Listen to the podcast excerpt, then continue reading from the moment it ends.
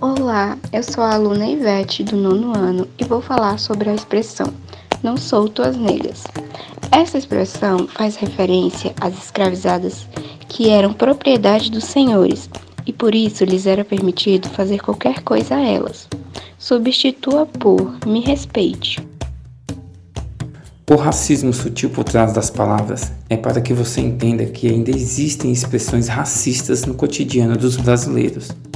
Não se engane, depois que aprender o preconceito por trás das palavras, alerte e conscientize as pessoas ao seu redor.